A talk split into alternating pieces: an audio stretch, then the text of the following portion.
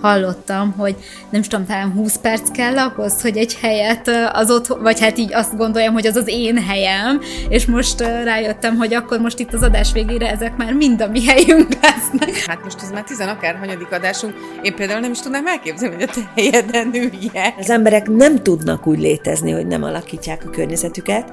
Ezt ilyen szép fogalommal szoktam mondani, hogy a térlaikusnak is van térkompetenciája. Hogyha én belerugok egy másik gyerekbe, szimpatikus példát sikerült hozzon, de hogy valamit megsimogatom, vagy nem tudom, igen. Tehát valamit csinálok vele, akkor arra vissza fog reagálni. Felcsapta a laptopot, és kettő-kettő és fél órája dolgozott, amikor bementem, és rendkívül kedvesen, de jeleztem neki, hogy az ágy az nem a munkatere. Hogy kiszorítja a gördeszkás a nyugdíjast, a nyugdíjas a kutyást, a kutyás a biciklist. Tehát, hogy egy, megy egy ilyen sakkozgatás, hogy akkor kié a tér, ugye, miénk itt a tér, és hogy akkor mindenki baromira térkompetens abban, hogy hogyan szorítsa ki a másikat. Reális legyen az én képem, hogy tudjam, hogy ki vagyok, mi vagyok, merre tartok, hogy hogy viselkedem másokkal, de most, hogy már a környezet is, én is azt mondom, hogy kicsit azért sok.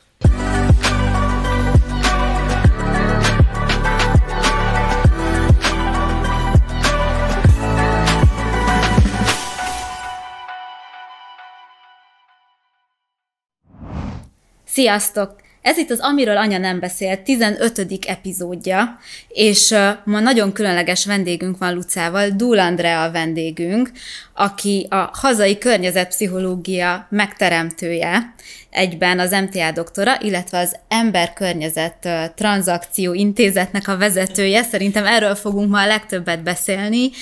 Köszöntünk itt, Andrea. Még annyit előjáróba hadd mondjak el nektek, hogy Andrea engem a mesterképzésen tanított környezetpszichológiára, és nagyjából azóta vágyam, hogy így informálisabban is beszélgethessünk, úgyhogy nagyon-nagyon hálás vagyok, hogy elfogadtad a meghívásunkat, és köszönjük szépen, hogy itt vagy Én velünk. Én köszönöm a meghívást. És mielőtt elkezdenénk a hardcore szakmai kérdésekbe belemászni, egy nagyon személyes kérdéssel szeretnék kezdeni, amire várom a te válaszod, de Luca, örülök, hogyha te is válaszolsz a kérdésem, de szerintem ez egy izgalmas kérdés, hogy hol vagytok otthon? Ez a nyitó kérdésem, és miért vagytok ott otthon, ahol otthon vagytok? Először no hát. Andrát kérdezném. Te számítottál erre? Én nem. Nem próbáltam így meglepő lenni. Nem számítottam, de szoktam ezen gondolkodni. Jaj, de jó. Mert hogy ez egy nagyon jó kérdés, nem csak, hogy személyes, hanem, hogy valójában egy, egy izgalmas kérdés, amin szerintem mindenki elgondolkodhat, hogyha erre most elgondolkodik azon, hogy mi hol vagyunk otthon, fog is. Ja. Nagyon hívja az emberekben ezt a, ezt a témát. Hát sokfajta, ilyen, nem fogok most ebbe belemondani, hogy sokfajta megközelítés van, ami az otthon definiálja. Van a, mindenki az emberek kapcsán indul el. Tehát, hogy otthon ott van, ahol a szív, meg ahol a családom, meg ahol a többiek. Én nekem meg bizonyára a szakmám kialakulásában is ez fontos volt, meg, meg most is fontos, hogy, a, hogy ez a hely is nagyon fontos, ahol vagyok. És hát sok helyen vagyok otthon, és sok helyen meg, ahol otthon kéne lennem, ott meg nem. És akkor mindig el szoktam gondolkodni, hogy hogy is van ez, hogy akkor, akkor miért nem. És mindig találok a fizikai környezetben valamit. Nekem fontos, hogy alakítsam, hogy olyan legyen, ami számomra fontos. Nem biztos, hogy szép, ez lehet, hogy nem hangzik szimpatikusan, de hogy nem az esztétika az első, hanem egészen más, az otthonosság, az otthon levés élménye.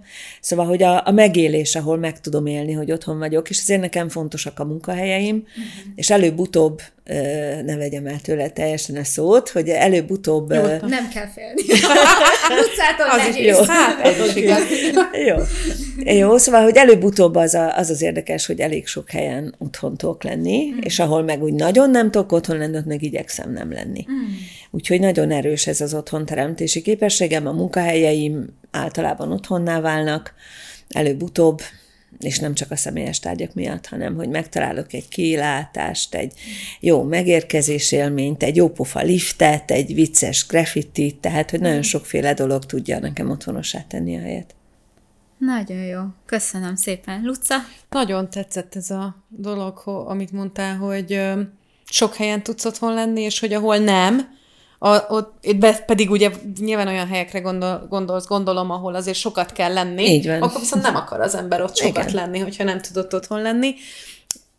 Nekem, én nem, nem, nem tudom, hogy a, az előző, mint tíz évben mennyit gondolkodtam ezen a kérdésen, de képzeljétek el, hogy pont körülbelül egy hónappal ezelőtt viszont elgondolkodtam rajta, mert az egyik nagyon kedves barátom Németországban öm, dolgozik, menekült integrációval foglalkozik, és menekült integráció pszichológiai aspektusaiból írja a pé há dé-ját, és csak kirakott a Facebookra egy ilyet, hogy neki most a pé há dé kutatásához csak a saját barátainak, hogy elinduljon és inspirációt merítsen, belőlük szeretné elindítani a gondolatait, hogy hol vagytok otthon. Ez volt a kérdés. Úgyhogy akartam neki segíteni, úgyhogy elgondolkodtam ezen, hogy hol vagyok otthon, és rövidre zárva, abban nagyon tudok kapcsolódni, hogy rengeteg helyen. Szóval én majdnem mindenhol otthon érzem magam, ahol az a környezet vesz körül, amit én egy picit tudok alakítani. Tehát, hogy ez, ez nekem elég ehhez, hogyha az íróasztal úgy néz ki a munkahelyemen, ahogy az nekem jó. A lakásokban, ahol élek, mindig otthon vagyok, mert ke- kell nekem az az érzet, hogy akkor én ott kialakítottam a magam rendszerébe a dolgokat, és, és nem tudok olyat mondani, ahol nem voltam otthon. De nagyon sokat utaztam például életembe, és én legtöbbször úgy utaztam, hogy már ha valahol tovább aludtam, mint két hét, akkor én már a környezetemben megépítettem azokat a kis elemeket, amitől én otthon vagyok. A fotók, az aktuális könyv, amit olvasok, poszter, valami. Szóval ezek van, hogy nagyon kevés dolog, mert az ember utazik a világban, nem sok dolgot tud cipelni, de mondjuk húsz képet, meg egy posztert magaddal cipelni, amivel otthonossá tudsz tenni, akár egy, nem tudom, bármilyen ágyat egy hostelben, meg annak a környezetét, ez nem sok. És nekem erre tök nagy igényem van, úgyhogy így lényegében... ha van, nálam van az a néhány személyes dolog, ami nekem így az otthont jelenti, akkor ezeken a helyeken is bárhol, és a természetben is. Azt hiszem, hogy nem nagyon van olyan, no, ami nagyon távoli a miénktől, tehát, hogy mondjuk egy nagyon hideg, nagyon nagy havas ö, hegy, az nem feltétlen otthon. Nagyon jó érzés, de nem otthon, de mondjuk egy bükkerdő, vagy egy hárserdő, vagy egy ilyesmi, az tök mindegy, hogy hol van a világban, az otthon. Vagy egy ártéri erdő, én Szegeden nőttem föl lényegében az ártérben, és az mindegy, hogy hol van. Egy ártéri erdő az otthont jelent. Szóval rengeteg. De is mm. neked, Málna? Uh-huh. Ne, ne maradjunk. Igen. Nem, igen, jó, ne adjuk ki. Hittem, vagy én megúszom ezt a kérdést ne, azzal, hogy én teszem kérdés. Én meg azon gondolkodtam, amiközben beszéltetek, mert nem gondoltam ki a válaszomat előre, hogy én egyébként nem vagyok annyira nagyon sok helyen otthon. Én a természetben nagyon otthon vagyok, az otthonomban otthon vagyok, de például ezt eltérés a Lucától, ezt tudom, mert hát egymás mellett van az íróasztalunk, hogy nekem például ilyen típusú territoriális igényem az irodában nincs, szóval én nem, nem terjesztem ki a, az énemet az íróasztalomra, és ilyen módon nem is kötődöm egyébként ezekhez a helyekhez. Üm, szóval nekem nagyon be kell laknom azt a teret, és nagyon sajátomnak kell éreznem ahhoz, hogy az legyen az otthonom. Érdekes. Nem gondolkodtam rajta. Viszont egy valami eszembe jutott még, miközben, miközben beszéltetek, mert egy előadásodban hallottam, hogy nem is tudom, talán húsz perc kell ahhoz, hogy egy helyet az otthon, vagy hát így azt gondoljam, hogy az az én helyem, és most rájöttem, hogy akkor most itt az adás végére ezek már mind a mi helyünk lesznek, ahol ülünk, úgyhogy... Egyébként ez jó, hát bőven, hát most persze. Ez már tizen akárhanyadik adásunk. Én például nem is tudnám elképzelni, hogy a te helyeden üljek. Ugye? Ez semmi inzultus. Na viszont átérve egy kicsit, mert szerintem érdemes valamiféle fogalmi bevezetőt tartani. Nem akarom, hogy nagyon-nagyon bőven kelljen most a környezetpszichológiáról beszélned, de azért mégis szerintem sok hallgatónk nem feltétlenül tudja, hogy mi fánterem a környezetpszichológia, illetve nekem még egy kiegészítő kérdésem van ehhez, hogy ugye Ember Környezet Transzakció Intézet az intézet neve, és nem Környezetpszichológiai Intézet. Ez mit sugall, mivel foglalkoztok, hogyha egy pár ilyen bevezető gondolatot mondasz, azt megköszönöm. Jó, hát én is megköszönöm, mert szerintem itt néhányan biztossá gondolkodnak, hogy mi értelme van egy környezetpszichológia szó összetételnek, és hogy nyilván mindenkinek, vagy elsősorban a környezetvédelem jut eszébe ennek kapcsán, és ez igaz is, mert hogy ez egy nagyon fontos lába ennek a területnek, de nem csak az. Hanem ahonnan ez az egész indult, és tényleg nem fogom elmondani az egész kurzus tartalmát. Csak nem ugye... azért, mert nem érdekes, hanem ja, hát ezt tudom, igen. Köszönöm, időnk. Kedves vagy, igen. Tehát, hogy ez az egész onnan indult, hogy az ember sosincs környezet nélkül, fizikai környezet nélkül tényleg, tehát nulla pillanatban, és ugye kicsit komolyabban volna érdemes azt venni, hogy nem csak egymással vagyunk itt most partnerek, szóval egymással beszélgetünk, de az, amilyen testhelyzetben ülünk, ahogyan egymást tudjuk látni, ahogy el tudunk helyezkedni, ahogy a, a hangunk terjed, szóval ezek mind olyan dolgok, amik befolyásolnak minden emberi kapcsolatot. És azért nem csak az emberekben kell keresgetni ezeket a dolgokat, a személyiséget, meg a nevelést, meg a tapasztalatokat, meg az aktuális érzelmeket, meg stb. stb., hanem azt is, amilyen mi úgy hívjuk, hogy kontextusban van az ember, tehát milyen szociofizikai, milyen társasfizikai közegben van. És ennek a, ezzel való kölcsönhatás tulajdonképpen, amivel mi foglalkozunk. Tehát mi nem azt nézzük meg, hogy az emberekre hogyan hat a világ, meg nem azt nézzük meg, hogy az emberek hogyan hatnak a világra, hanem a kettőt együtt. Mindig így, így szoktam mutatni, hogy kapcsolatban vagyunk, és ez a, a környezetünkkel, kölcsönhatásban, és ennek a kölcsönhatásnak a külföldi neve a transzakció, igen.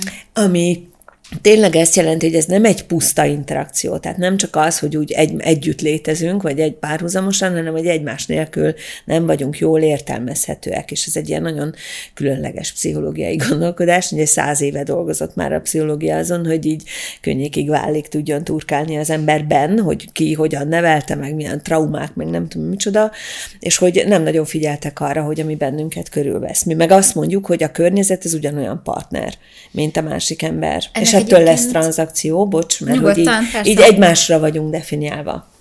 Csak az jutott eszembe, hogy miért nem vizsgálták? Tehát miért, miért kezdődött el ennyivel később a környezetpszichológia, vagy az ilyen irányú kutakodás, mint, mint mondjuk a személyiségpszichológia? Hát nagyon jó a kérdés, ez se egyszerű, de hogyha nagyon egyszerűen akarom fogalmazni, egyrészt azért a környezet nem él. Hmm. Tehát ennyire. Tehát a, hogyha én belerugok egy másik gyerekbe, szimpatikus példát sikerült hoznom, de hogy valamit megsimogatom, vagy nem tudom, igen. Tehát valamit csinálok vele, akkor arra vissza fog reagálni. Tehát visszasimogat, mosolyog, elhúzódik, tehát valamit, életjelenséget legalább produkál. Meg pszichológiait is. Az, hogyha véletlenül belerugunk ebbe az asztalba, az nem fog se visszarugni, se örülni, semmit nem fog, tehát nincs, nem, nem tűnik partnernek, uh-huh. És ezért egyrészt ez nem tűnt érdekesnek, másrészt pedig a, mire ez az egész gondolat gondolatmenet kialakult, addigra a pszichológia még csak száz éves volt, amilyen viccesnek tűnik, de ez a, a tudományok életkorát tekintve, ez hát nem csecsemő, de kisgyerek, igen. És hát, hogy örült ilyen módon a pszichológia, hogy már érti az emberben levő dolgokat, relatíve, hogy érti az emberek közötti dolgokat, és nem, nagyon nehezen viselték a világon mindenhol a pszichológusok ezt, hogy és még tegyük már köré a fizikai Jaj, környezetet. Jaj, még ez is. Igen, oh. igen, igen, igen. Még erre is figyelni kell. Igen. Na, te most, nem, bocsánat, lehet, Mondjad. Hogy a pszichológusok nehezen viselték, kicsit én is. Na. De hát nem, hát most elkezdtem azon, hát gyúrok egy, gyúrom már egy ideje magamat, hogy önismeretem legyen, hogy reális legyen az én képem, hogy tudjam, hogy ki vagyok, mi vagyok, merre tartok, hogy hogy viselkedem másokkal, de most, hogy már a környezet is, én is azt mondom, hogy kicsit azért sok. Jó, de nem lesz ez mégse sok, mert jó, hogy jó, igazából a, úgy vagyunk ki... alakulva, de szép volt ez, tehát úgy alakult ki az ember a fejlődése során, hogy a, pont ez az izgalom ebben az egész környezetpszichológiában sok más mellett, hogy ebbe, amit most mondasz, ebbe rengeteg tudatos erőfeszítést teszünk, és tudunk is, és van is haszna, tehát szépen fejlődünk, gazdagszunk, egyre jobbak vagyunk, mindenféle van. A környezet meg eközben olyan szépen, mondhatom alattomosan, ez nem a szép, de hogy ugye a bőrünk alá kuszva azért ott van. Tehát, hogy te sem mész el egy olyan önismereti kurzusra, ahol nem érzed jól magad. És akkor lehet, hogy azt fogod mondani, hogy a többiek miatt nem jó, vagy a terapeuta nem jó, de valójában igazából az, hogy ő jó tud lenni, vagy nem tud jó lenni, ebben a környezet nagyon ott van. És ez nem lesz tudatos, tehát nem veszel több kapacitást, mert úgy, úgy alakultunk ki, hogy egymásra figyelünk.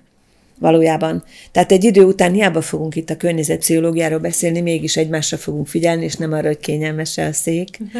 Vagy hogy milyen, hogy, hogy süt a szemembe a fény, nem, egymásra. Ez volt a túlélésünk záloga, és ez így is maradt. Tehát ez nem, nem ró plusz terhet az emberre, annyiban igen, hogyha jobbak a környezeteink, akkor sokkal jobb lesz az életminőségünk, az interakciós minőségünk, tehát ez egy szép ágy, uh-huh. ami vagy egy ilyen tartó szerkezet, ami segít. Mm. És nagyon sokat ront, jó, ha nem kicsit, jó. Kicsit megnyugtattál. Na, remélem hallgatóinkat, nézőinket is párat, hogy nem, nem, egy, nem egy plusz figyelmi, nem, nem, nem akkora teher, ezzel is figyelni, jó. És egyébként a, ahogy én készültem erre a mai... Igen, nyugodtan, hátradva, hát ha nem fej, hátradúzva.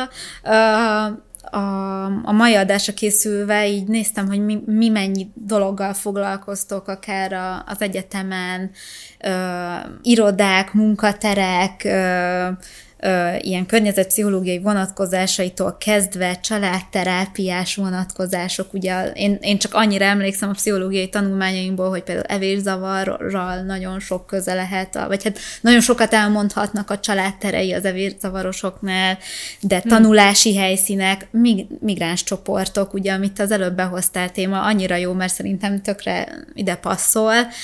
Szóval nagyon-nagyon sok rész területet ölelesz fel, és valahogy így fókuszálnunk kell a mai adásban, és én azt szeretném, hogy arról mesélj nekünk ma bővebben, ami szerintem nekünk közéleti szempontból a legrelevánsabb, ami pedig a különböző intézmények tereinek kialakulá- vagy kialakítása, tehát az épített környezet kialakítása, és ez viszont onnantól kezdve, hogy iskolák, odáig, hogy szociális intézmények, idős otthonok, bármi, én nagyon-nagyon kíváncsi vagyok arra, hogy milyen, milyen a jó tér, és nyilván egy csomó, nem mindegy, hogy akkor ez a fejlődés tere, vagy az egészség, vagy a gyógyulás tere, ebbe, ebbe a témába szeretnék ma így elmélyedni egy kicsit uh-huh, veled. Uh-huh.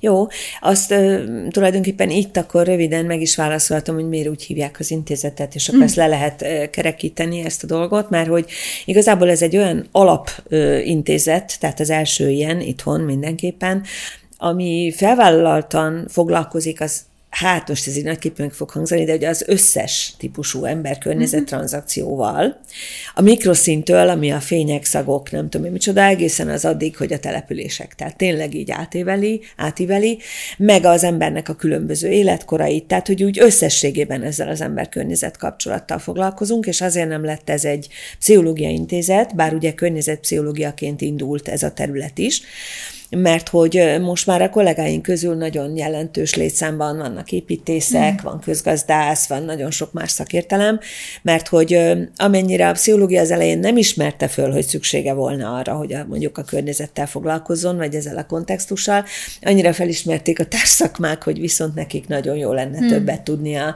az emberekről, és egy ilyen nagy találkozás ez az ember-környezet transzakció, amiben nyilván jobban tudunk lépni terek, terek kialakításában is, ha van építés, tésztünk, sőt, akkor tudunk lépni, mert ugye ez nekünk nem kompetenciánk, de nyilván fontos tudni, hogy mondjuk a társadalom hogyan fog reagálni egy bizonyos dologra, vagy esetleg megmérni bizonyos viszonyulásokat az elején, ahhoz kell szociológus. Tehát, hogy ez nem egy pszichológia valójában, különböző módokon nevezik a világban, nálunk ezt a People Environment Transaction, ez, mert ezt ugye elég sokan értik egyébként így angolul, hogy ez a környezetpszichológiának egy tágabb neve. Úgyhogy tehát így, ez a tágabb. Ez a tágabb, igen, igen, igen, amiben így beleér értődnek a társszakmák is, és így merünk belecsapni ezekbe az intézményi dolgokba is, mert hogy ott mindegyiknél kereshet a pszichológus valamit, az építész, de együtt dolgozunk a pedagógusokkal, a gyerekekkel, tehát hogy a használói Sőt, még lehet, hogy jogszabályi vonatkozások is vannak. Van jogászunk is, persze, igen, ah, ezt elfelejtettem. Igen. Ha meg nincs, akkor megkeresünk az aktuális projektekre, sok projektben dolgozunk, és akkor mindig megkeressük azt az együttműködő csapatot, akivel, akivel az aktuális projekten dolgozni fogunk. Igen. És akkor, és egyébként kérdezz nyugodtan te is közben, ahol van kérdésed, szólj, és megállok, hogy akkor akár ilyen kicsit tematikusan is végigmenve.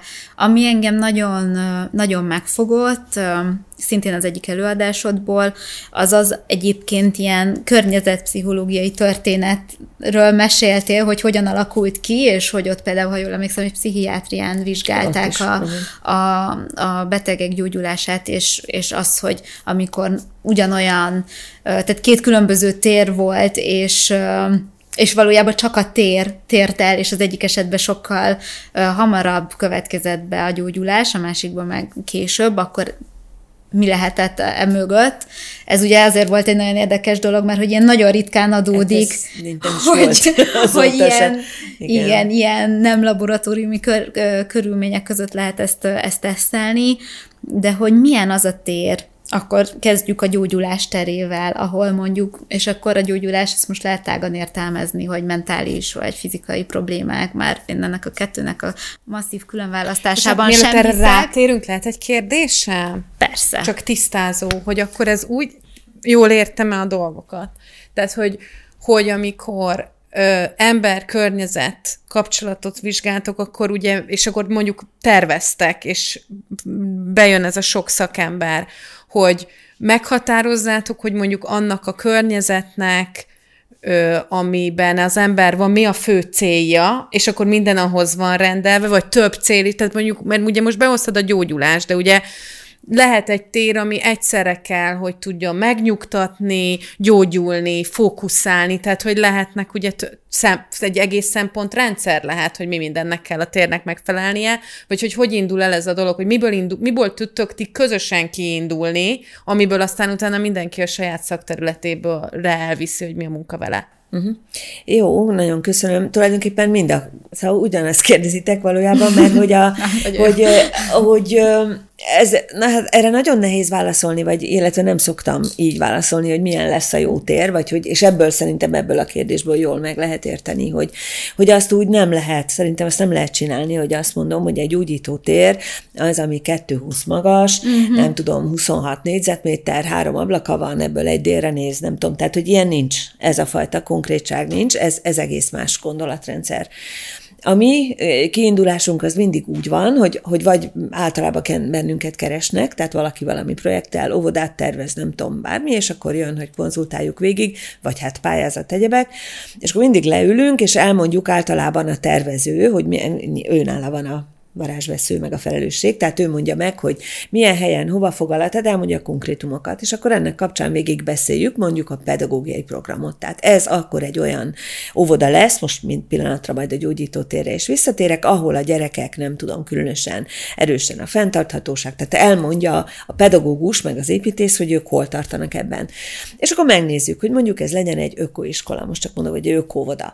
Akkor ebbe persze bele kell rakni egy csomó energetikai, nem tudom, mit, ami úgy öko, a definíció szerint. És akkor jövök én mondjuk azzal a gondolattal, hogy oké, okay, de ennek az egésznek a fenntarthatósága akkor lesz erős, hogyha a gyerek lojális lesz a térhez. Ez mit fog jelenteni? Igen, ez mit jelent, hogy lojális? És akkor a ez azt jelenti, más. Hogy például jól eligazodik ott. Tehát innentől jön a pszichológiának az a, az a fajta gondolatmenete, ami már nem evidens.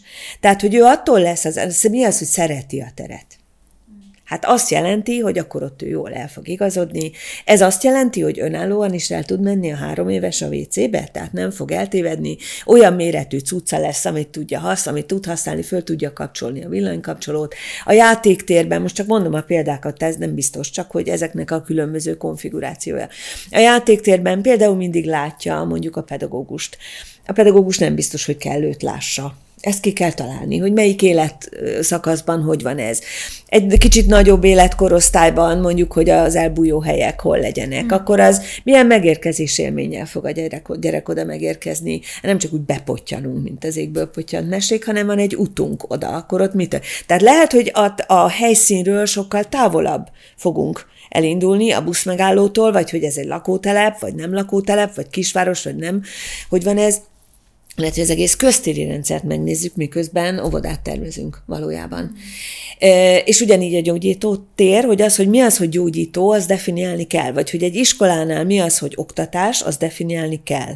Hogy itt azt akarom, hogy egy egyértelmű közlés legyen, egy ismeretközlés. Vagy be van húzalozva az a huszonegyedik századi filozófia, amit szerintem nagyon sok tanár ma már tud, és mi is az egyetemen kezdjük sejteni, én meg kifejezetten szeretem, hogy legalább annyit akarok tanulni én a diáktól, mint amennyit oh. ő tőlem tanulni fog. De akkor, ha ennek nincsenek meg a téri feltételei, akkor valamilyen irányba el fog borulni ez a kölcsönkapcsolat, vagy egy szülőszobán. Ha az a történet, most ugrálok direkt össze. De hát az isteni. Hogy, a, hogy mondjuk az van, hogy legyen ez apás szülés, vagy nem tudom. És úgy van kialakítva a tér, hogy az apának nincs helye. Ugye nagyon gyönyörűséges a anyanyelvünk, mert ezt ilyen metaforaként fogjuk felfogni, nincs neki itt helye, vagy nem kapott teret. De ha konkrétan nincs, tehát nem tudja, hogy hova álljon. A szülő mamának a fejéhez, és akkor ott nem tudom, vagy a másik véghez, vagy ki tud-e menni, ha arról van szó, vagy le tud-e ülni, vagy ő egy ilyen nézői pozícióban, és nézi a színházat, vagy szóval, hogy hol, hol helyezkedik ő el, és megint csak metaforától, hm, ez konkrétan, ezt ki kell alakítani. Tehát ha meg akarom segíteni, hogy legyen participáció, ha meg akarom segíteni, hogy a migránsokat befogadja a falu, akkor annak meg kell teremteni a téri helyszíneit, különben vagy nem fog működni a dolog, vagy pedig az emberek spontán módon tesznek bele egy csomó folyamatot, aminek nagy a rizikója. Mert az emberek nem tudnak úgy létezni, hogy nem alakítják a környezetüket. Ezt ilyen szép fogalommal szoktam mondani, hogy a térlaikusnak is van térkompetenciája. Hoppá, de hogy hoppá, attól még pillanat, csak hogy kompeten- tér, igen, tehát hogy nem csak attól értünk intuitívan a térhez, hogy építész uh-huh. vagyok, vagy környezetpszichológus, hanem a bárki. Tehát a három okay. éves gyerek a saját Jogos. testi izéjével ki tud menni egy nyíláson, ha rossz helyen áll föl, akkor elesik, ami alakítja az ő téri kompetenciáját, és ez nem ugyanaz, hogy a Pitagorasz tétel mentén ki tudja számolni, de téri kompetenciája van. És ezt akkor, hogy ez meg tudjon nyilvánulni, ennek is a feltételeit meg kell tenni, és akkor fog gyógyulni, és így tovább. Hm? Fú, nekem ez felrobbantott az agyam. Nagyon, annyi gondolatom van, meg ez, ez, az a durva, hogy így az folyamatosan pörögnek az agyamba most, hogy beszélsz. Egyrészt már most egy kicsit megnyugodtam a tekintetben, másodjára. hogy, Igen. hogy a másodjára. Nem, az eredeti kérdésem kapcsán, hogy akkor ez egy új plusz fókusz, mert hogy ugye pörögnek az agyamban a, az életemnek a színterei, hogy nem plusz fókusz, mert automatikusan csinálom. Tehát ugye van kompetenciám anélkül, Ugyan. hogy erre különösen oda kellene figyelnem, és akkor egy csomó minden van benne a fejemben, onnantól kezdve, hogy, hogy nem tartottam impro színházi tréninget. Volt egy helyszín, ami nagyon tetszett, de dohos volt a szaga. És nem, nem viszel oda tizenöt embert, akiknek azt szeretnéd, hogy ők ott jól érezzék magukat, hogyha doh szag van, ez mert az kellemetlen. Abszolút, persze. Ez persze. mikro, hogy, mikroszín, hát mikroszín. Igen, igen, hát én figyeltem, erről már ugye volt oh, szó. Jó.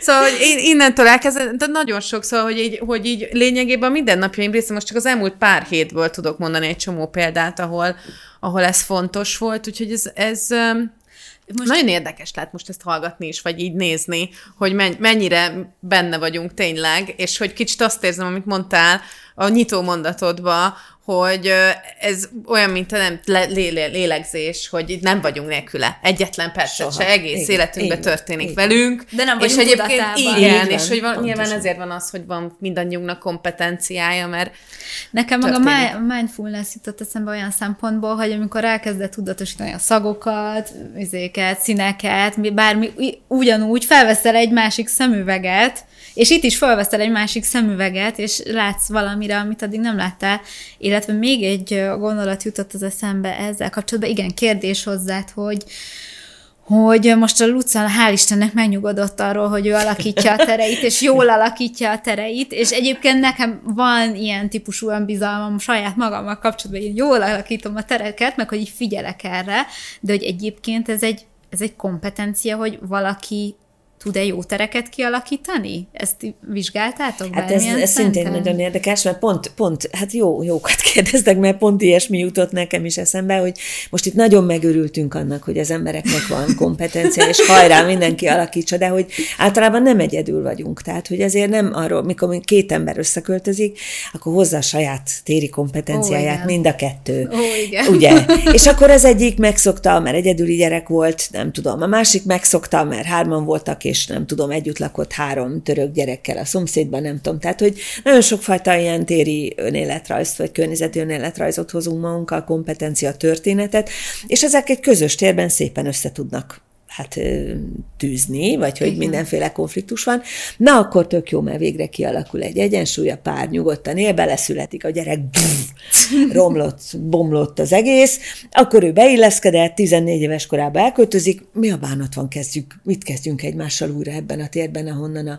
Vagy meghal valaki, akkor mit kezdünk azzal a térrel, amiben ő már ott nincs, vagy a dolgaival. Szóval, hogy ez, ez egy rész, tehát, hogy ez azért többnyire nehéz, de hogy ez így van jól, mert hogy az emberekkel se bánunk ilyen nagyon spontán csak, hanem hogy ez egyfajta törődés. Másrészt meg, hogy azért a szakemberek, azok nagyon sokszor, tehát hogyha én terveznék kórházat, ez nem lenne jó, tehát ez nem, nem működne, meg sok szempontból nem lenne jó. Tehát, hogy azért a, a szakmai kompetencia, azért az kell. Tehát, hogy mindig azt szoktam mondani, hogy én is tudnék cipőt csinálni, de azért nyilván hordhatóbbat csinál egy cipész, hogy nem tudom, hogy hívják, cipőipari dolgozó. Tehát, hogy, hogy nyilvánvalóan ez a szakértelem azért kell, és ezt valahol az emberiség tudta, hogy kifejlesztette, hogy nem csak kihúzkodjuk magunknak a fogunkat, hanem hogy tudja valaki azt csinálni. Itt a kettő közötti átjárás, ami, ami érdekes, hogy a hogy amíg a szakember, most nem bántva az építészeket, nem ez a célom, hanem egy szélsőséges példát mondok, kockás papíron kirajzolja azt a közteret, ahol majd az emberek jól elférnek, vagy kirajzolja azt a belső építészeti struktúrát, ahol idefér a kanapé, a nem tudom én micsoda is, hogy az nem az, ahogyan az emberek használni fogják, és az a fajta hétköznapi kompetencia, hogy átalakítja a tereit jónak vagy rossznak, az elsősorban ott mérődik le, lehet, hogy neked nem fog tetszeni, ahogy én élek, vagy nem is tudod használni, hogy a használó hogyan tudja használni jól, milyen fajta komfortérzete van, erről is beszélhetnénk sokat, hogy mi az, hogy kényelem vagy komfort, ez se egyszerű, és hogyha meg többen vannak, akkor ez egy külön cucc, hogy ők hogy csiszolódnak össze, és nem csak az otthonban, mert ott azért általában az emberek együtt akarnak, tehát befogják valahogy kompromisszumozni, nincs ilyen szó, de hogy valahogy a kompromisszumok által kibulizzák ezt a dolgot, de miért egy köztéren? Igen. Nekem ahol az összekompromisszumozás tetszik. Ki, hogy kiszorítja a gördeszkás a nyugdíjast, a nyugdíjas a kutyást, a kutyás a biciklist. Tehát, hogy egy, megy egy ilyen sakkozgatás, hogy akkor kié a tér, ugye, miénk itt a tér, és hogy akkor mindenki maromira térkompetens abban, hogy hogyan szorítsa ki a másikat. Szóval, hogy ezért ez egy szép történet, olyan igazi emberi. Sok-sok színe van ennek a dolognak. Teljesen máshogy fogok a Városmajorba járni mostantól Helyes. kezdve. Viszont azt akartam megkérdezni, hogy hogy én azt jól öm, fordítom el magamnak, hogy a ti ö, szerepetek ott érkezik meg. Tehát nem, nem feltétlenül fogjátok ti kitalálni a szakember vagy a felhasználó részéről, hogy mi van, hanem, hanem ki, ti ki tudjátok facilitálni a választ. Igen, ez az egyik feladatunk, igen, és hogy valamiféle mediátor kívül legyen az ember, meg facilitátor időnként, de hogy azért van, itt nálunk szintén van egy kompetencia. Szakértelem. Igen. Tehát, hogy az a helyzet, hogyha ránézünk, vagy ezek, mindegy, most egy eszemes, ez, ez az én testem, az én lelkem, tehát ugye ebből a szempontból beszélek, de nyilván nem csak én. Tehát ránézünk egy helyzetre, és akkor én ezt abból nagyjából tudok egy viszonylag jó becslést adni arról, hogy egy ilyen téri helyzet helyzetben, milyen arányban lesz konfliktus, milyen arányban lesz itt inkább egy együttműködés facilitáló dolog. Ez bocsáss meg, ha szúrja közben, ez azért van, mert már annyit foglalkoztál hát igen, ezzel persze, a témával. Persze. Uh-huh. Hát meg azért ennek van szakirodalma most már, nyilván kutatunk, tehát hogy ez hogy ugyanolyan fajta szakértelem, mint ahogyan a pszichológus egyébként dolgozik, és azzal, hogy milyen emberkörnyezet transzakció szakértők lettünk, attól én nem veszítettem el a pszichológusságomat. Tehát attól ugyanúgy dolgozom, mint egy pszichológus, ugyanaz a hatásmezővel, ugyanazokkal a módszerekkel, csak ez az egész csak beleilleszkedik egy olyan környezeti tudásba, amit egyébként a, a környezetről magáról is meg kell szerezni ehhez, tehát ezért el kell járni építészeti, ilyesmi, olyasmi kurzusokra, de azért még mindig gyönyörködtet, hogy egy építész milyen másképp dolg- gondolkozik, mint én. Igen. Egyébként annyira érdekes volt, a, hozzád jártam erre a kurzusra, amikor egy... Egy kedves ismerősöm, akik egyébként irodákat újítottak föl, bevitt az egyik irodába, ez egyébként azt hiszem az Eiffel, hogy hívják azt a nagy irodaházat, ami ott van a Nyugati mellett? Mindegy, ott volt az egyik iroda, most nem fogom... Az Eiffel tér melletti irodaház? Igen, igen, igen. Hát mindegy, az Eiffel tér melletti irodaház. Az az irodaház, most nem fogom a cég nevét mondani, igen, mert ez, ez teljesen mindegy, és akkor így, és akkor tudtam, hogy ez egy díjnyertes iroda lett, és akkor ezzel ott is így körbenézni, hogy na, akkor itt mennyire valósulnak meg azok a szempontok, amiket te a kurzuson mondtál, és egyébként hál' Istennek megvalósultak, valószínűleg ezért lett egy díjnyertes iroda, de hogy... Ezzel kapcsolatban tudsz-e néhány szempontot mondani, mert azt például most már tudom, hogy az Open Office az például nem feltétlenül jó, mert szerintem valószínűleg sokan inkább olyanok hallgatnak minket, akik egy irodában dolgoznak, mint sem nem, szóval ez a többség, hogy milyen, mi, mit, mit, miktől lehet egy iroda és akkor értem, hogy ez nyilván csomó mindentől függ, de hogy vannak-e ilyen nagy mondások ezzel kapcsolatban, hogy miknek kell megvalósulni ahhoz, hogy ott jól érezzék mm. magukat. Hát az iroda az egy nagyon dübörgő téma most, úgyhogy mm. ha ilyen mondások nem is lesznek, de felvetések és erős mm-hmm. kérdések, vagy ilyen hotspotok, vagy nem tudom, ezek vannak nagyon. Hát annyit ilyen kicsit történetileg, hogy amikor bejött ez a, ez a nyitott iroda, akkor annak mindenki nagyon örült, mert hogy milyen emberi lesz, meg hogy fú, közvetlen interakciók, meg emberek majd ott látják. Én azt hittem, hogy a kontroll miatt örült mindenki, minden főnök a nyitott irodát. Hát a főnökök emiatt örültek, igen, és akkor kiderült, hogy nem, ez se jó. Tehát, hogy nem, nem, a nyitott irodáról viszonylag egységes az álláspont, hogy az, az úgy unblock, vagy hogy, tehát hogy általában nyitott iroda az úgy nem. Nyilván lehet finomítani rajta, de annak nagyon sok nehézsége van. Például pont a mindenki láthat minden típusú ö, transzparencia probléma. Az irodákkal kapcsolatban, ami most leginkább érdekes, hogy ugye a Covid mindenkit kizavart az irodából, és akkor egyrészt ennek a, a homework vagy a home office-szel való össze... pászítása, vagy vetélkedése, vagy hogyan legyen. Felépült ez az iszonyat mennyiségű irodaház, és mindig épülnek, és azokkal mi lesz, ez olyan fenntarthatósági szempontból is izgi, tehát hogy ezekkel hogy lesz, és hogy akkor hogyan lehet visszacsábítani az embereket az irodába, és még monsorolhatnám.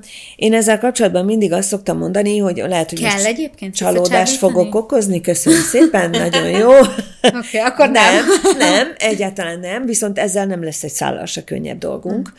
Mert most nem csak abból a szempontból, hogy mit csinálunk ezzel a rengeteg betonnal, mert az egy külön kérdés, hanem abból a szempontból, hogy azzal nincs megoldva, hogy azt mondom, hogy akkor ne gyere be, és dolgozzál otthon. Mert ez egy újfajta irodai munkát fog definiálni, és annak a környezeti helyzetével ugyanúgy gondolkodni kell, és ennek a, ezzel a munkáltatónak ugyanúgy van feladata, mint a munkavállalóval. Mm. Tehát azt nem fogom tudni megmondani, hogy ötször ötös íróasztal kell, vagy hogy kell-e paraván az... De meg tudom, arra a konkrét helyzetre meg tudom mondani, de hogy így általában nem. De azt viszont tudom mondani, hogy ilyen, ö, ö, nem is tudom, hogy mondjam, hipotézisek mentén az emberről gondolkodva nem lesznek jó irodák. Tehát, hogyha mondjuk azt feltételezzük, hogy az emberek azért járjanak vissza az irodába, mert majd ott egymással milyen nagyon jó lesz, és ezért tulajdonképpen dolgozzál otthon, és gyere be az irodába bulizni, vagy beszélgetni, és akkor majd itt lesz csocsó, meg gumilabda, meg a bánat tudja micsoda, meg jó terasz. Ez eléggé markánsan kiderül, hogy az emberek nem a munkatársaikkal akarnak bulizni. Tehát, hogy nem az a, nem az a kikapcsolódás, van ilyen, de hogy ez egy munkahelyi kontextus kapcsán alakul ki. Otthon meg az a legnagyobb nehézség, sok van, hogy az otthonok nem erre vannak kitalálva. Egy csomó konfliktusforrás, egy csomó szomszéddal való nehézség, de úgyis mindig itthon vagy, vigyázzál már a gyerekre, nem tudom én, egy csomó privát szféra probléma, tehát nem csak biztonsági, hogy hogy jönnek át adatok, az internet hozzáférés, egyebek, de hogy például ez egy nagyon komoly munkahelyi probléma, hogy minden egyes es em es, minden egyes e-mail, vagy minden egyes hello a szomszédnak, mint egy huszonöt perccel veti vissza a munkavégzést, mert újra vissza kell állni arra, amik, tehát egy huszonöt perc holt idő, amíg az ember keresi a fogást azon a témán. Ami az irodai kontextusban sokkal könnyebb, ha van egy differenciált irodarendszer, amelyben teritóriumok vannak, azt te csak hiszed, hogy nem kötődsz a munkahelyedhez, de most ezt biztos. Ne nyissuk jaj, meg ezt jaj. A témát. Igen, tehát hogy nem, nem feltétlenül azon a szinten, hogy most hova ülök, de hogy egész biztosan van egy ilyen, ezt az összes shared desk buli igazolja, hogy... Is. Ó, hát nagyon, tehát hogy befog hallgatják az Excelbe hónapokra előre, majd nem adja át a helyet. És szóval ezek ilyen buvópatak-szerű történetek, vagy a rugalmasan elrendező íróasztalok, amik két hónap után úgy vannak odatéve, hogyha öt centivel arrább mozdítod, akkor öl a szomszédod. Tehát, hogy beáll, beáll. Tehát iszonyat territoriális lények vagyunk, és ez az irodára külön, mert második otthon, tehát ugyanolyan erős territórium nagyon sokszor az iroda, mint az otthon. Úgyhogy ez nem egy egyszerű történet, amit biztosan mondhatok, ha már iroda, akkor a zöldítés, uh-huh. az nagyon, de mondjuk az sem mindegy, hogy hogy, mert nem mindegy, hogy virágos növény, vagy zuzmó, vagy hogy megyek ki, vagy látom, vagy szóval, hogy ezek a finomságok, és most, de jó, most elmondhatom. Havonta elrohad, az például szerintem hát ez elég kifejezetten rossz üzenet. Igen, igen, de hogy elmondhatom a kedvenc, vagy nagyon fontos kifejezésünket, ez a személy-környezet összeillés. Tehát, hogy igazából arra gyúrunk mi, hmm. hogy a személy és a környezetek között egy fit, egy összeillés jöjjön létre.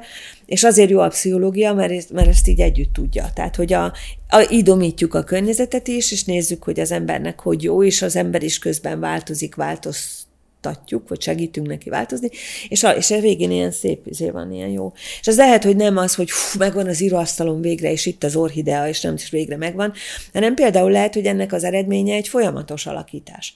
Tehát, hogy az lesz, hogy én azt tudom, hogy egy olyan környezetben érzem magam jól, amit ehhez így, ahhoz úgy használok. És akkor ez a személykör. Szóval ez egy bonyolult hangszer, az az igazság, és azért nem lehet ezt mondani, hogy így vagy úgy legyen. A legerősebb mondásom a fenntarthatóságon, a zöldítésen kívül az, hogy ezzel foglalkozni kell. Mm. Tehát ez nem derült ki a Covid után, hogy mit kell csinálni, ezzel, ezzel folyamatosan gondolkozni kell. Hogy ö, engem az, az érdekelne, hogy akkor esetleg abba az irányba tudsz-e itt a nézőknek, meg hallgatóknak segíteni talán, hogy milyen, milyen kérdéseket érdemes föltenni. Most mondok egy, egy tök személyes példát, már megint rádöbbentem, hogy foglalkozom én ezzel, hogy a minap otthonról dolgozott a kedvesem, és felébredt, bevittem neki az ágyba a kávét, ez egy normális eset, és körülbelül kettő-kettő és fél órája, tehát a laptop az ott volt az ágy mellett, fel, felcsapta a laptopot, és kettő-kettő és fél órája dolgozott, amikor bementem, és rendkívül kedvesen, de jeleztem neki, hogy az ágy az nem a munkatere. Tehát, hogy én tudom, hogy őt most itt elkapta a gépszi, és akkor elkezdte válaszolgatni az e-maileket, de hogy hogy ne, ne ez az ágyhoz, ne az, ne az munka kötődjön, és hogy lassan szedje már össze magát, és szálljon ki az ágyból, de a, mind a, a saját, meg a közös érdekünkben is, mert hogy ez nem tesz jót. De ugye persze ezeket én csak ilyen intuitíve mondom, nem tudom, hogy mi a, nem tudom, pszichológia mögötte, de hogy ilyen típusú dolgokat, hogy miket érdemes kérdezni, meg mikre tudunk így laikusként a fő, fő használt tereinkbe odafigyelni, erre tudsz-e nekünk mondani valamit? Hát elsősorban azt, hogy ez így nagyon nehéz, mert hogy ez az a fajta tanácsadás, ami lógna a levegőben. Uh-huh.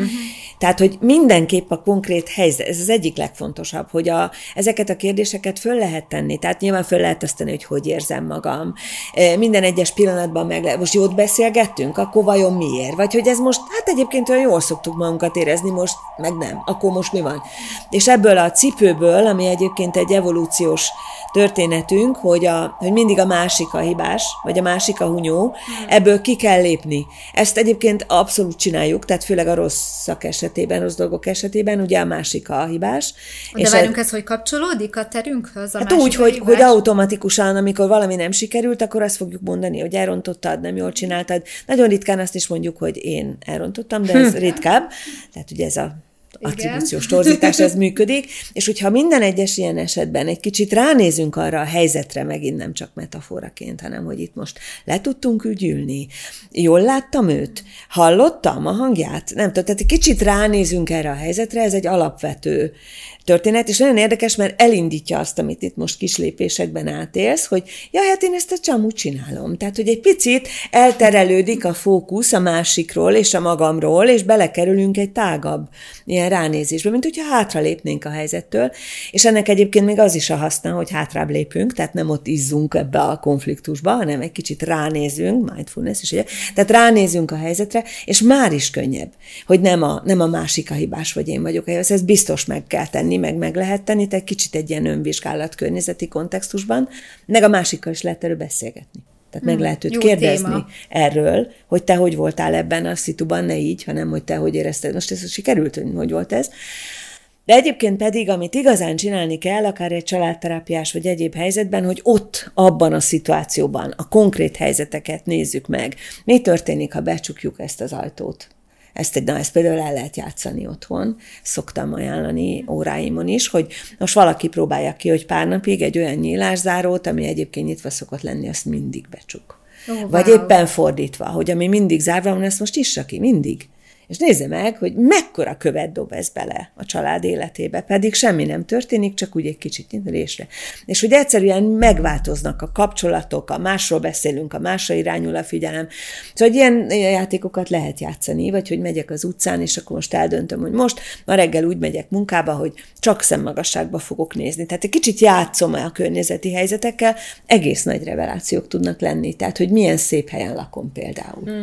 De abban jól, azt jól értelmezem. Egyébként szerintem ezt a mindfulness-ét, tehát ezt mind a ketten szoktuk csinálni befele, hogy jéhol is lakom. Amit az előbb kérdezni akartam, hogy ez a csukjunk be egy ajtót, megnyissunk ki egy másikat, hogy... Egyszerre csak egyet. Jó, egyszerre igen. csak egyet. Igen, igen. Hogy a, a mechanizmus az az, hogy most mondok egy hasraütésszerű példát, határt akarok kijelölni mondjuk a szüleimmel kapcsolatban, hát én már nem a szüleimmel lakom, de tegyük föl, aki velük lakik, ezért becsukom.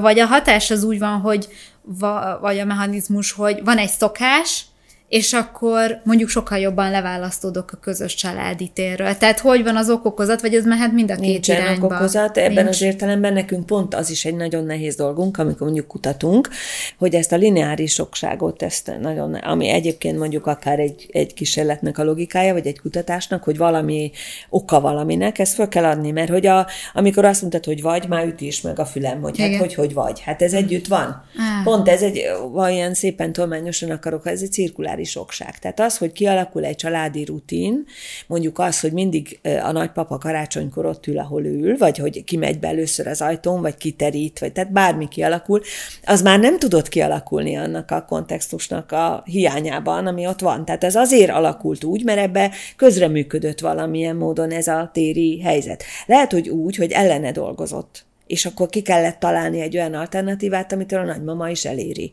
Vagy amitől mindenki tud egymással beszélgetni. Ezt nem beszélte meg soha senki, hogy nyissuk már ki ezt az ajtót, gyerekek, vagy csukjuk be, hanem így volt komfortos. Tehát így alakult ki ez a személykörnyezet összeillés. Tehát ebben nincs egy ilyen okokozatiság, és ezért is nehéz rálátni, mert hogy ebben az egészben az emberekre figyelünk. Hmm. És azt nézzük meg, hogy a nagymama elérte, vagy a nagypapa terített, és nem nézzük meg, hogy a környezetben hogy van ez. És hogy ezért az már mindenképp segít, hogyha egy kicsit ránézünk arra, hogy ez úgy van, hogy, hogy eléri, hogy oda tud menni. Tehát lehet, hogy azért nem pakol el, ami egy örökös ilyen játék, hogy nem pakolsz el, fiam, meg a mosatlant hova teszed, meg engedsz bele. Edényt, hát igen, és lehet, hogy nem azért nem pakol el, mert rendetlen, nem. Ez lenne a társas tulajdonítás, hanem lehet, hogy azért nem pakol el, mert erre nincs hely. Hmm. Nincsenek pakolási felületek. Vagy ha elpakol, akkor rögtön rászólok, hogy miért oda tetted? Jaj, most eszembe jut, hogy kerülgetjük egymást. Jaj, hát ez ilyen, felkapcsolták a villanyt az agyamba, hogy kerülgetjük egymást a kis konyhába, és akkor minden, ketten feszültek, mondjuk, hogy miért állsz az utamban, miközben valójában nem a másik a béna, hanem ez egy környezeti adottság. Hát, hát ezért isteniek. Nincs mindig olyan, tehát akiknek egy kicsit nagyobb a térigényük, a személyes térigényük, például nagyon nehezen tudnak kapcsolatot építeni, mert úgy formálisan nagyon vágyik, hogy legyen már itt valaki, de mikor itt van, Mm. és ott van a fogkeféje, azon a helyen, ahol én egyébként a nem tudom mimet tartom, és ő oda teszi, de honnan tudná, hogy ne tegye oda, nyilván. Mm. Egyébként parkolóhely, köztéri szituációban, parkolóhely problematika. Tehát miért ne állhatnék én meg a háza előtt? Hát de hogy állhatnék meg, mikor az a háza előtt van? És az az ő helye, amit szeret látni. Nekem így két kézzel ütötte az autóm orrát egy, egy ember, mikor megálltam egy teljesen mindenféle szempontból legális helyen, húsz perc múlva haza fog jönni a fiam. Wow. Mondom, három percig jöttem a gyerekére az óviból, hogy húsz perc múlva haza fog jönni, és maga a helyén áll. Wow. És ugyanez kicsiben a lakásunkban. Tehát, hogy ő hova ül? Hát most honnan tudná a hely, leül, kínálja. Na, de hát ott a nagymi szokott ülni. Most nincs itt ugyan, majd vasárnap jön, de egyébként most tehát egy csomó ilyen van. És hogy pont azért nem figyelünk rá, ebből konfliktus lesz. Feszültség nem lesz. Oda teszi, nem úgy. Nem tudom. Nagyon izgalmas. Még uh, ránézek az időnkre. Jó, még van időnk, még két, két uh, kérdésem van, hogyha megenged. Egy nagyon fontos kérdésem majd a végére. Párkapcsolati? Nem, egyáltalán nem. Azt szeretném majd megtudni, vagy legyen fel most. Mondjad, mondjad. Hogy most mi, mi van itt? Kicsit elemezd már ezt a terünket. Csak ugye az van, hogy nagyon sokan hallgatnak minket, úgyhogy nekik így összefoglalom, jó, hogy mi az, amit látnak, meg menjetek fel a YouTube-ra, létszi, és írjátok be, hogy amiről anya nem beszélt, és csak pillantsatok rá legalább a dologra. Um, szóval az a lényeg, hogy ülünk egy ilyen félig kockában, ami színes uh, hátteret ad nekünk, de ugye abba az irányba, amerre nézünk, erre valami teljesen más van, mert ugye ez egy díszlet, tehát itt ez egy félig megépített dolog. Van um, két műnövényünk, egy ilyen pálma jellegű műnövény, meg egy ilyen zöld valami. Az egyik, az én mögöttem levő sarkában ennek a kis négyszögnek van egy kedves háromlábú állólámpa, és ilyen, hát tudjátok, ez az ilyen modern, ilyen, ilyen skandináv dizájnú, ikeás, szürkés-kék fotelekben ülünk egy félkörben, előttünk van egy kis kerek fémasztalka, amin tartjuk a vizeinket, és akkor vannak ezek a mikrofonok, amik ilyen karral ö, vannak ellátva, amiken keresztül hallatok minket, szemből pedig lényegében keveset látunk, mert ö, ilyen derítő fények világítanak ránk, hogy ö, de azoknak... van két ember. Igen, az, így van, azt mindjárt mondom még, aki, a, így van, aki a, a, tehát, hogy a, azért látunk keveset, hogy ti lássatok minket, akik néztek jól, és akkor még van két kollega, akik a hangot meg a felvételt intézik, és az egyikőjük föl alá járkál, a másik pedig a jobb kézben, a sarokban ül. Kedvesen mosolyog. És kedvesen mosolyog. És egyébként ez a helyszín, ez egy bár, amiben el vannak tologatva ilyenkor a székek meg az asztalok, és nincsenek rajtunk kívül vendégek, de ilyen klubbár helyiség amúgy, és abba van ez a mobil díszlet megépítve. De valójában lehet, hogy a kérdésed az... az azt úgy kéne feltennünk, hogy mondjuk a vendég hogy érzi magát ebben a helyzetben. Engem mindenhogy érdekel, jó, hogy hogy minden... érzed magad, meg szakmailag, meg mindenhogy. Jó, hát köszönöm. A kérdésből látszik, hogy milyen nehéz beszélni a térről. Uh-huh. Ebből, ahogy elmesélted. Nagyon nehéz volt amúgy. Hát így van, így van, így van. Ez az egyik legfontosabb dolog, hogy amikor benne vagyunk, ezért is nem tudatosul, sokokból, részben azért, mert ilyen felépítésű a testünk, hogy úgy egyszerre hát jó, elég nagy látószöggel, de nem látunk a hátunk mögé. És amikor meg elmesélsz egy teret, akkor milyen sorrendben meséld el egy olyan dolgot, ami körülvesz. Tehát attól, hogy nem látok ide, attól tudom, hogy jé, és puha. Tehát, hogy ezt még oh, el nem is mondtad el, ezt hogy még ezért... én se tudtam. Igen, igen, tehát ugye egy csomó dolgot nem, nem, és az, amikor meg beszélünk róla, akkor ez eleve egy ilyen szériális dolog. Tehát nem tudunk csak egymás után beszélni uh-huh. dolgokról. És az, ahogyan elmondtad, az például biztos, hogy beletett a nézők, hallgatók fejébe valamit, ami egészen más, mint annak, aki itt van. Uh-huh. Hát ezért is nem nagyon lehet ilyen fiktíven beszélni arról, hogy te majd mit csináljál, nem tudom én hol, mert egész más beszélni róla, mint benne lenni. Ez az egyik uh-huh. legfontosabb történet. A másik az, hogy én hogy érzem magam, vagy hogy milyen ez a tér. Ez eleve nem csak a térből jön, hanem ezt itt már éppen meséltem a Mánának, hogy a taxival jöttem, és a taxis mondta, hogy egy ilyen izé bárba jön délután. És akkor én ezt nem is tudtam, hogy ez micsoda, és akkor bejöttem, és láttam azért, tehát látszik, tehát most itt nyilván nem feltétlenül kell megmutatni, de hogy látszik, hogy ilyenkor ez a tér másra van berendezve. Ez nagyon látszik, hogy ez egy kialakított tér, ami ilyenkor fogadja ezt a funkciót. És nyilván nem tud nagyon természetesnek lenni, mert köt minket minimum ez, meg egymásra kell nézni, meg szóval tudunk egy csomó dolgot, amit ez a tér üzen. Tehát itt a fiúk berendezgették a fényforrásokat, teremtőit, hogy olyan legyen a tér, ami majd a befogadhatóvá teszi ezt az egészet, és ez átjön. Tehát ez nem egy természetes tér. Az nyilván most majd csalódást okozott, hogy ezek műnövények, ah, ez egész biztosan csalódtak a kedves nézők, így főleg így megfogtad. igen. igen, másképp ér az ember egy műnövényhez, mint igen. Igen. Hát igen, igen, igen, igen. Tehát, hogy ez, ez látszik, hogy egy ilyen értelemben berendezett tér, de az is látszik, hogy igyekezve van. Tehát, hogy, hogy ez egy barát és szerintem képen jó is, nem? Tehát, hogy ez szerintem... jó. Tehát, hogy, hogy átjön a funkciója. De hát pont a filmrendező kollégáktól tanultam én azt meg, hogy amikor a... és az nekem nagyon tanulságos, hogy amikor egy tizennyolcadik századi teret akarok csinálni egy filmen, akkor annak nem tizennyolcadik századinak kell lenni, hanem egy olyannak kell lenni, amiről a néző majd azt gondolja, ah. hogy ez egy tizennyolcadik századi aha, tér. Aha. Tehát ebből a szempontból ez egy olyan tér, amiről szerintem... Ezért, van, ezért jó igen. Budapest például, mert Moszk, néha Moszkva, máskor Szentpétervár, vagy igen, Buenos igen, Aires, igen, mindig igen. más forgatnak itt, igen. mert sokarcú a város. Igen, így van. Úgyhogy szóval ez egy izgi, izgi tér. Áttérnék az utolsó témára. Most összekötöm a két kérdésemet. Igen, sajnos le kell kerekítenünk lassan a beszélgetést. Egyébként a műnövény is egy kicsit ide kapcsolódik. Amit az irodák kapcsán már beszéltünk, hogy például a növény az, az, az egy valami tuti tanács, amivel nagyon mellélőni nem lehet, és hogy a kérdésem, oké, utolsó kérdés A, hogy, hogy az embernek van egy preferenciája a természethez, vagy a természetes dolgok irányába, tehát ez például segíti a mentális jóllétünket. Utolsó kérdés B, ami inkább szerintem egy, hát filozófiainak nem mondanám, de egyel absztraktabb kérdés, hogy nekem már egy ideje az a fixa ideám, hogy nagyon sok problémát szül az, hogy mi nem a természet részének gondoljuk magunkat, hanem leválasztjuk magunkat a természetről. Nem akarok most már itt tíz percben vagy annyiban sem belemenni a, a környezetvédelmi kérdésekbe, de, de hogy van-e ezzel kapcsolatban valami gondolatod a számunkra, hogy az ember és a, a természet viszonya, és hogy részei vagyunk, nem vagyunk része, és ezeknek mi a hatása? Uh-huh. Nagyon jó kérdés, így a végére. Hát alapvetően a részei vagyunk, ezt nem tudjuk letagadni, mi egy állatfaj vagyunk, a természetből jövünk, és a természettől nem tudtunk teljesen elszakadni, mert hogy nem csak az a természet, ami zöld növény, hanem a kő, meg a homok, meg a por, meg a, tehát nagyon sok minden, úgyhogy meg a levegő, tehát hogy azért ettől nem is, enélkül nem is tudunk létezni. Ez a biológiai valónk a fejünkben. A természet iránti nosztalgia az valóban sokszor sokkorban visszajött, hogy a, de jó lenne a természetben jobban élni, és ez igaz is, tehát nagyon szépen ki van mutatva, hogy egy napi tíz perc legalább valódi növények között, valódi tiszta levegő, napsütés, nem tudom, ez mentálhigiénés.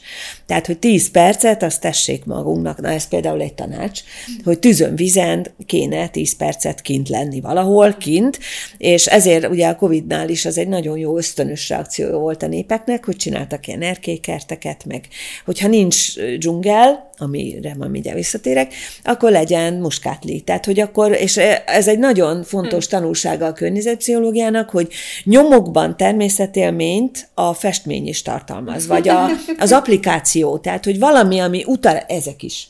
Tehát, hogy, hogy nem ugyanaz, mint amikor kinsétálok a nem tudom én hol, de hogy, hogy felidézi, mert annyira erős bennünk, és ez pont válasz a kérdésedre, hogy annyira oda tartozunk, hogy felidézi bennünket azokat, bennünk azok az evolúciós nyomokat, amik segítenek a lelkünket, testünket rendbe tenni. De azért ez a visszatérés a természethez, azért ez egy macerás most már így a huszonegyedik században, mondjuk úgy, hogy ez nem lehetséges, vagy egy, egy utópia, vagy illúzió, és ezért mást várunk mondjuk a városi zöldtől. Tehát lett egy ilyen műfaj, ami azt kutatja, hogy a városokban egy zöld villamospálya, vagy egy zöld buszmegálló, vagy egy zöld erkély, vagy akármi, vagy egy zöld irodaháznak a teteje, mármint hogy az irodaház zöld teteje, ez mit tud? És nem azt várjuk tőle, mint a dzsungeltől, ami egyébként időnként félelmetes. Tehát, hogy a, nem minden természet jó, mert amikor jön a cunami, meg az árvíz, meg a nem tudom én mi, az nem jó az embernek, és hogy talán itt lehet lekerekíteni, hogy az nem biztos, hogy az jó a természetnek is, mint az embernek, ezt ugye tudjuk.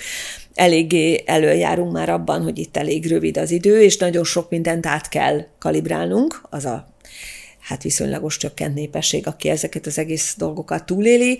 Másképp fogunk élni, ha még élünk, az biztos, pont azért, mert a természet részei vagyunk, tehát, hogy nem tudtunk ettől függetlenedni, és hát, hogy valami pozitívat is mondjuk, de, mondjak, de azért nagyon-nagyon sokat tehetünk még ez alatt az idő alatt, hogy ne az következzen be, amit a rossz forgatókönyvek mondanak.